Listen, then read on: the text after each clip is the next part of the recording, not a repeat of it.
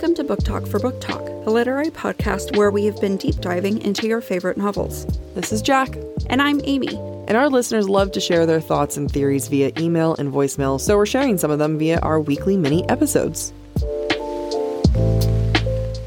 The views expressed by the hosts and listeners are entirely their own and in no way represent the thoughts or intentions of the original author.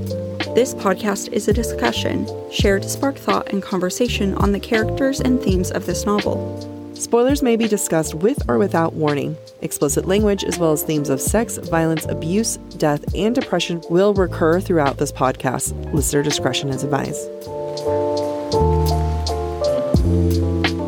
We asked you to ask us writing advice.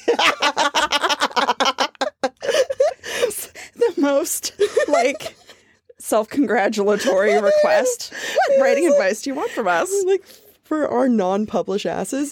But i feel qualified because we've interviewed a lot of authors so We i am have. happy to tell you what they say. All right first one. This one hurts. It's all hurts. How do i world build? I get so overwhelmed keeping everything organized. It's a lot. That is an excellent question and as jac said it hurts. Mm-hmm.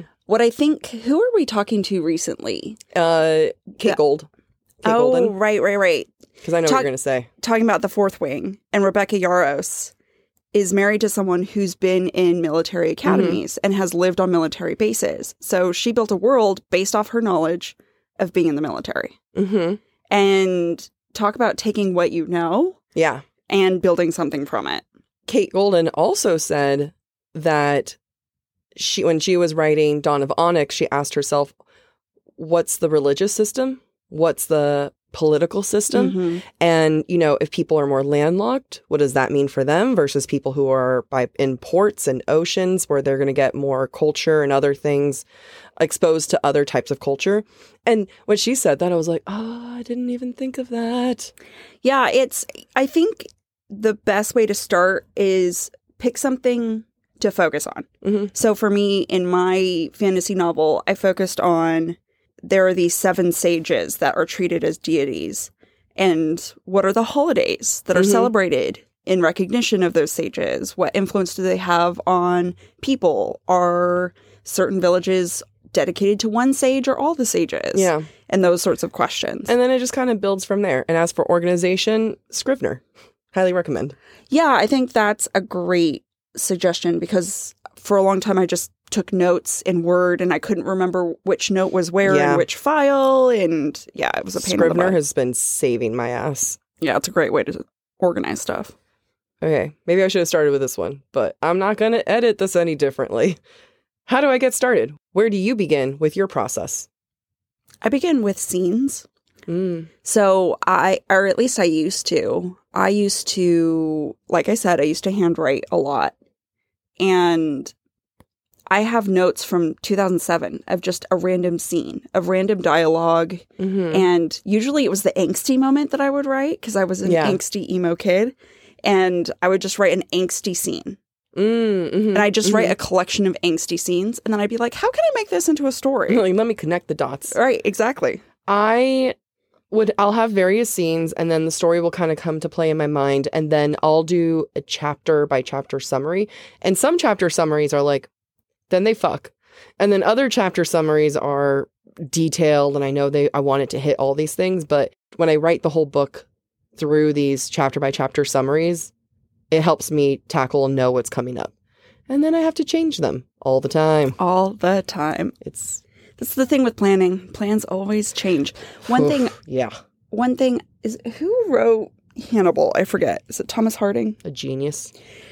He, I remember reading an interview where he, Red Dragon, which was his first Hannibal book, Mhm. he just had an image of Will, an FBI agent, searching a house. And Oh. that's, that was the beginning of Hannibal. Really? hmm Interesting. Yeah. He just, he just had this scene play out in his mind of some guy searching a house because of murders. And that was it.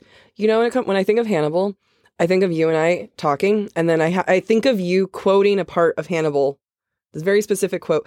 And I think about you quoting this a lot. Really? Which Yeah. quote was it? You were saying that when we're because we were talking about characters and different heights and like, you know, all these like main male leads are so high, like so high, are so tall. And you were saying that in Hannibal, the main male like Alex or no, what's his Will. name? Will. will same. Uh Will and his wife are like the same height. And he Mhm. says that he loves it because it's like being in bed with her while Mhm. standing. Mm-hmm. And I, I can hear and see you saying that. And I was like, what? That's genius.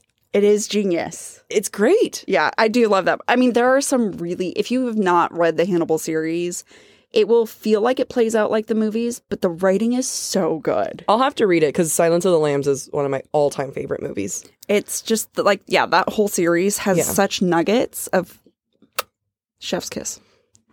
Got your dog, sir. Got, mister. when she's like in the in the well. Oh, yeah. And he's like, it puts the lotion on its skin. Would you fuck me? I'd fuck me. oh my God. Such gems.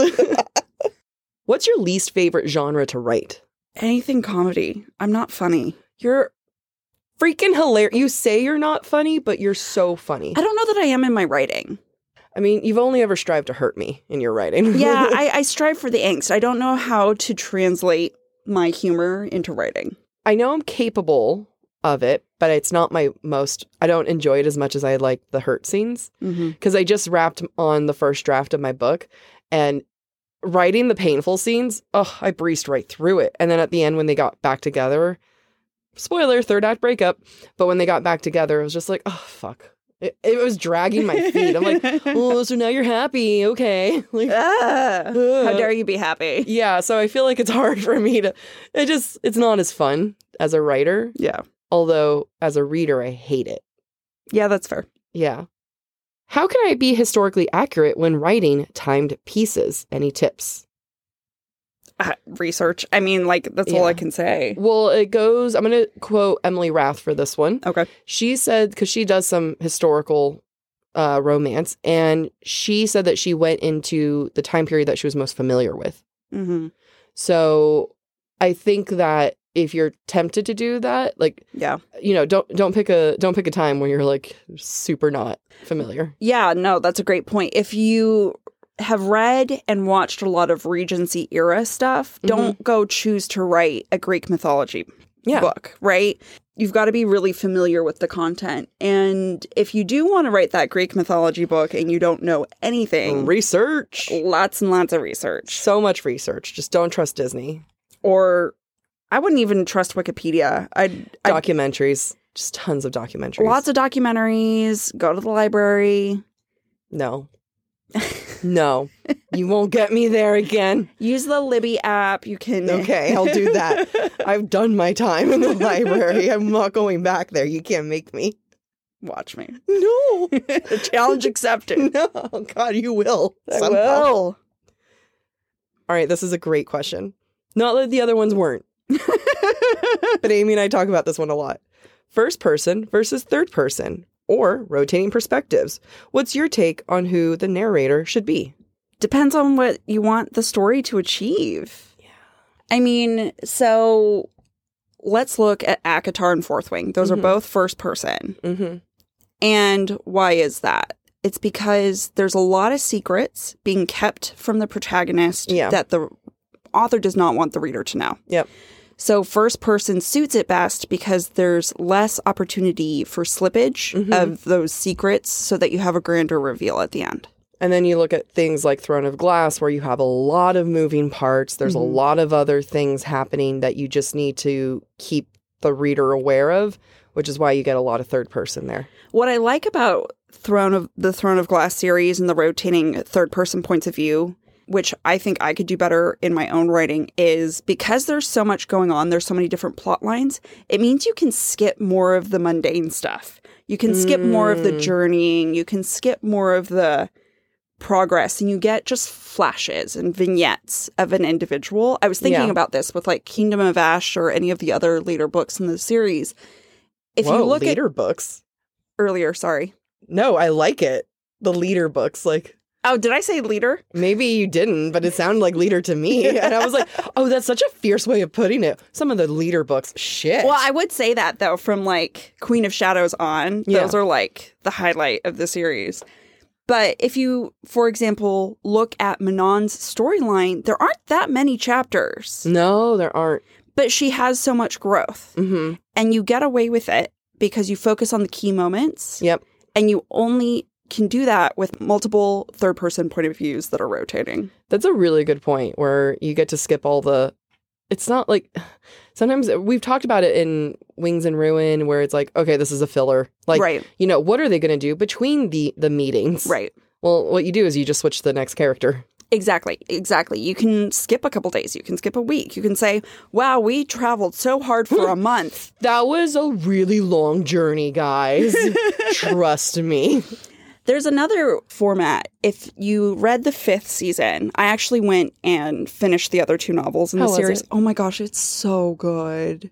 It is so good. There's a reason why each of those books won an award. I love it. They- It's so good.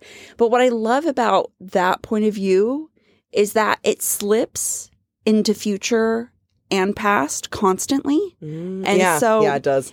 because it'll be like she you know this person doesn't didn't know the word manipulate but she would in a few years Mhm. for now all she understands is xyz Yeah, and it's just that's really tricky to do but it's really fantastic when you can do it it is. God, I when I read after I read fifth season, I'm like, I accept that I just won't be her.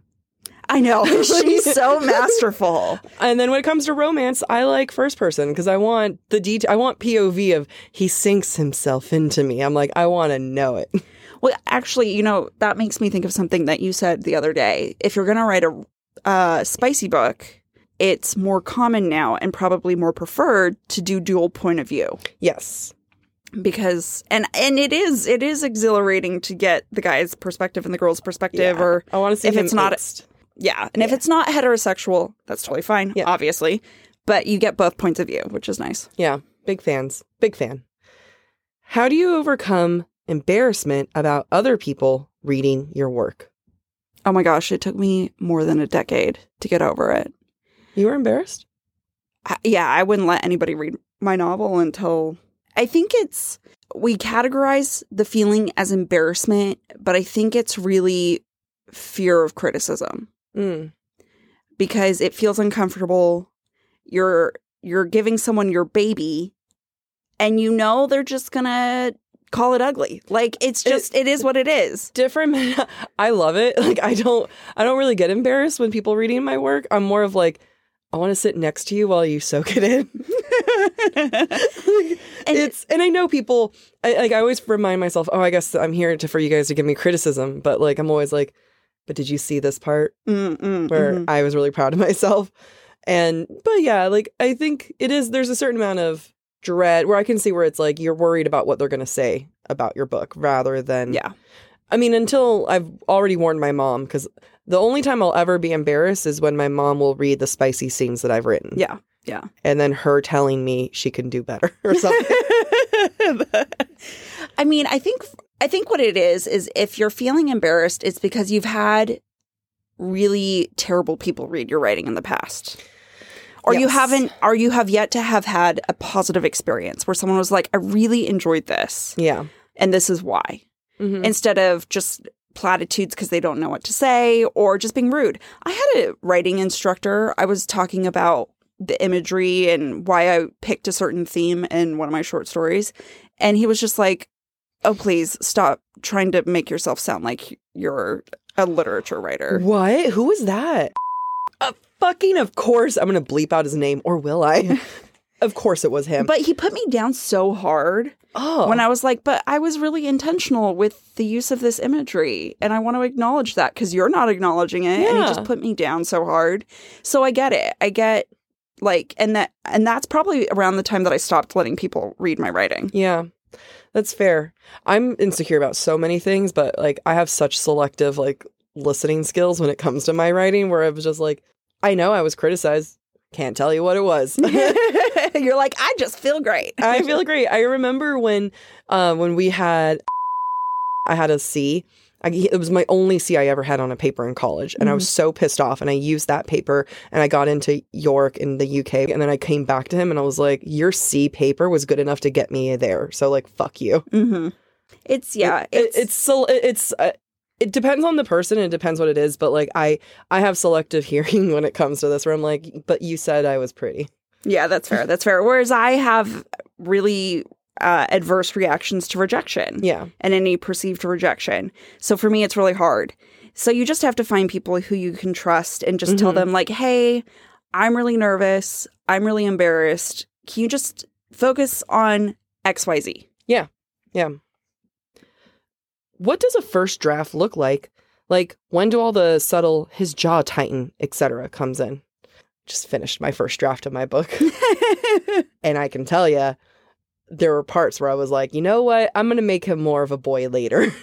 That's hilarious. where I was like, I'm gonna have to figure out how to boyify him Yeah. another yeah. time. Yeah, that's a great point. I think I felt the same way with my first draft of I just need to get this down on paper. Mhm. I'll I'll fix it later. Yeah. I just need to get from point A to point B. Yeah, Yeah. I mean, I think if it's fine if people do that in their first round and they're just talented like that. But if you're not doing it the first time, like, don't worry about it. I like it's definitely for me. I'm going in and be like, I'll, I'll add his alpha wholeness later. Yeah, it's I mean, that's why it's called a first draft. Yeah, You're definitely drafting more Yeah. after that. don't worry about it. How do you choose what to write about? Which idea do you pick? I think it's whatever speaks to you the most, whatever you're most excited about. Yeah. I mean, I was working on a like fantasy book, which I really love and I would love to come back to. And then I was like, I'm going to test out this romance book. And then four man- months later, I was like, "Ah, it turns out I really like it. It's great. I think also the characters kind of start talking to you. Yeah. And we hear that a lot with a lot of the authors that we're we've interviewed. And like I know the second book I'm going to write to the follow up is going to be about the main male lead sister. Mm-hmm. And I could tell right off the bat. And it's like you can kind of just tell when they're special. Yeah. And then there's this other character who she's been poking around in my head, and I just keep like. So for me, I associate characters a lot with songs. Mm. So if I keep seeing them in songs, Yeah. then that's when I'm like, your story must be told. Yeah. I used to have a very specific playlist back in the early 2000s that was like songs that inspired my story that made me think of my characters. Mhm. Um, and I think the most difficult part of choosing a story and sticking with it is staying in the story. Yeah. Because when I'm reading the drafts of my novel and working on it, I think about it all the time and the characters speak to me. But the second I stop thinking about it or stop because of work or life or whatever, it slips through your fingers. Yeah. It's staying in there. Yeah. It's a- in it is Tessa hard. Bailey said, I love quoting all these people. then I'm such a name dropper. Um, I don't know if you heard of her, but Tessa Bailey told us that she was like, it's a muscle. You just kind of have to. Yeah. And then Elise Kova, such an asshole. And then Elise Kova said that sometimes, like on the weekend, she'll try to write a hundred words or a thousand words between Saturday and Sunday. Right. So that she never like actually leaves the Leaves world. the world because Yeah. she says leaving the world's the hardest. Yep. Question: Does imagery matter? I think imagery is what makes the writing. Yeah. Good imagery. Yeah. If you're repetitive with your imagery, it can feel like I hate I hate to be mean and I'm not trying to be mean, but You're if, about to say it. Say it. it feels weak. Oh, but not sh- weakly, but not strongly. Wait, what? No.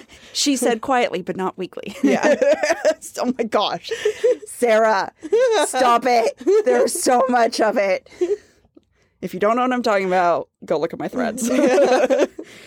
but yeah, I think that it's the images that stick with us. yeah.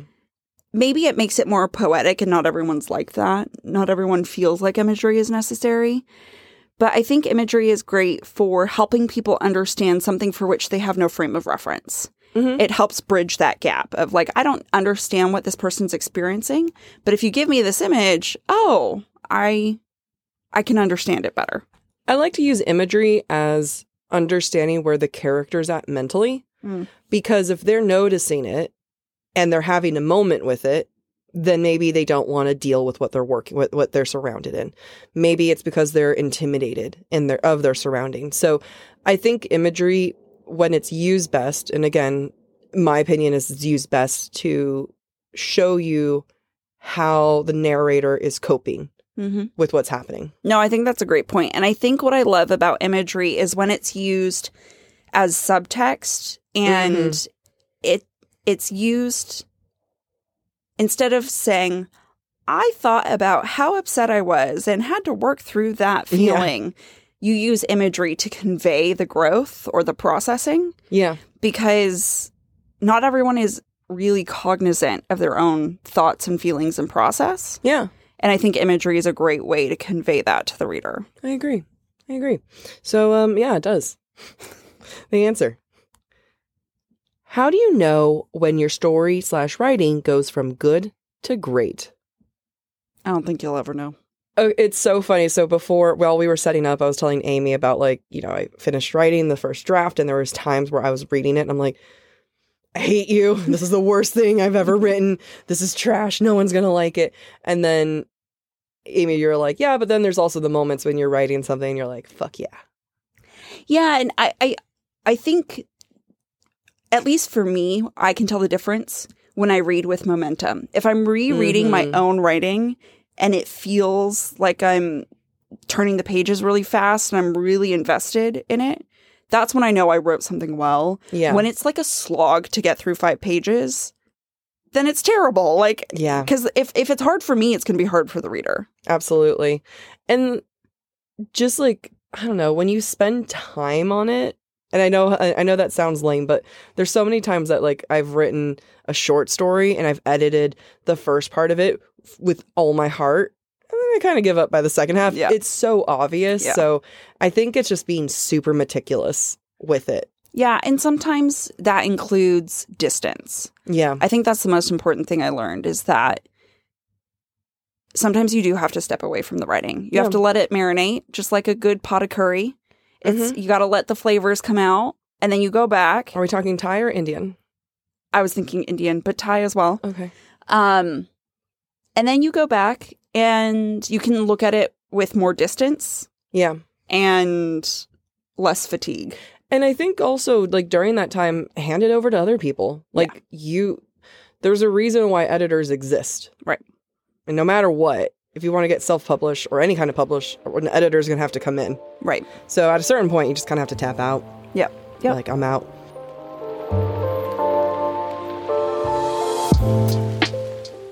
Thank you for listening to this mini episode of Book Talk for Book Talk. We encourage you to rate and subscribe to our show on your preferred podcast listening platform. We would love to hear your thoughts based on today's conversation. You can submit your comments to our form at booktalkforbooktalk.com or via our Camflare voicemail system. Please visit booktalkforbooktalk.com for more information. You can also follow us on TikTok or Instagram at the handle Book Talk for Book Talk. Bye.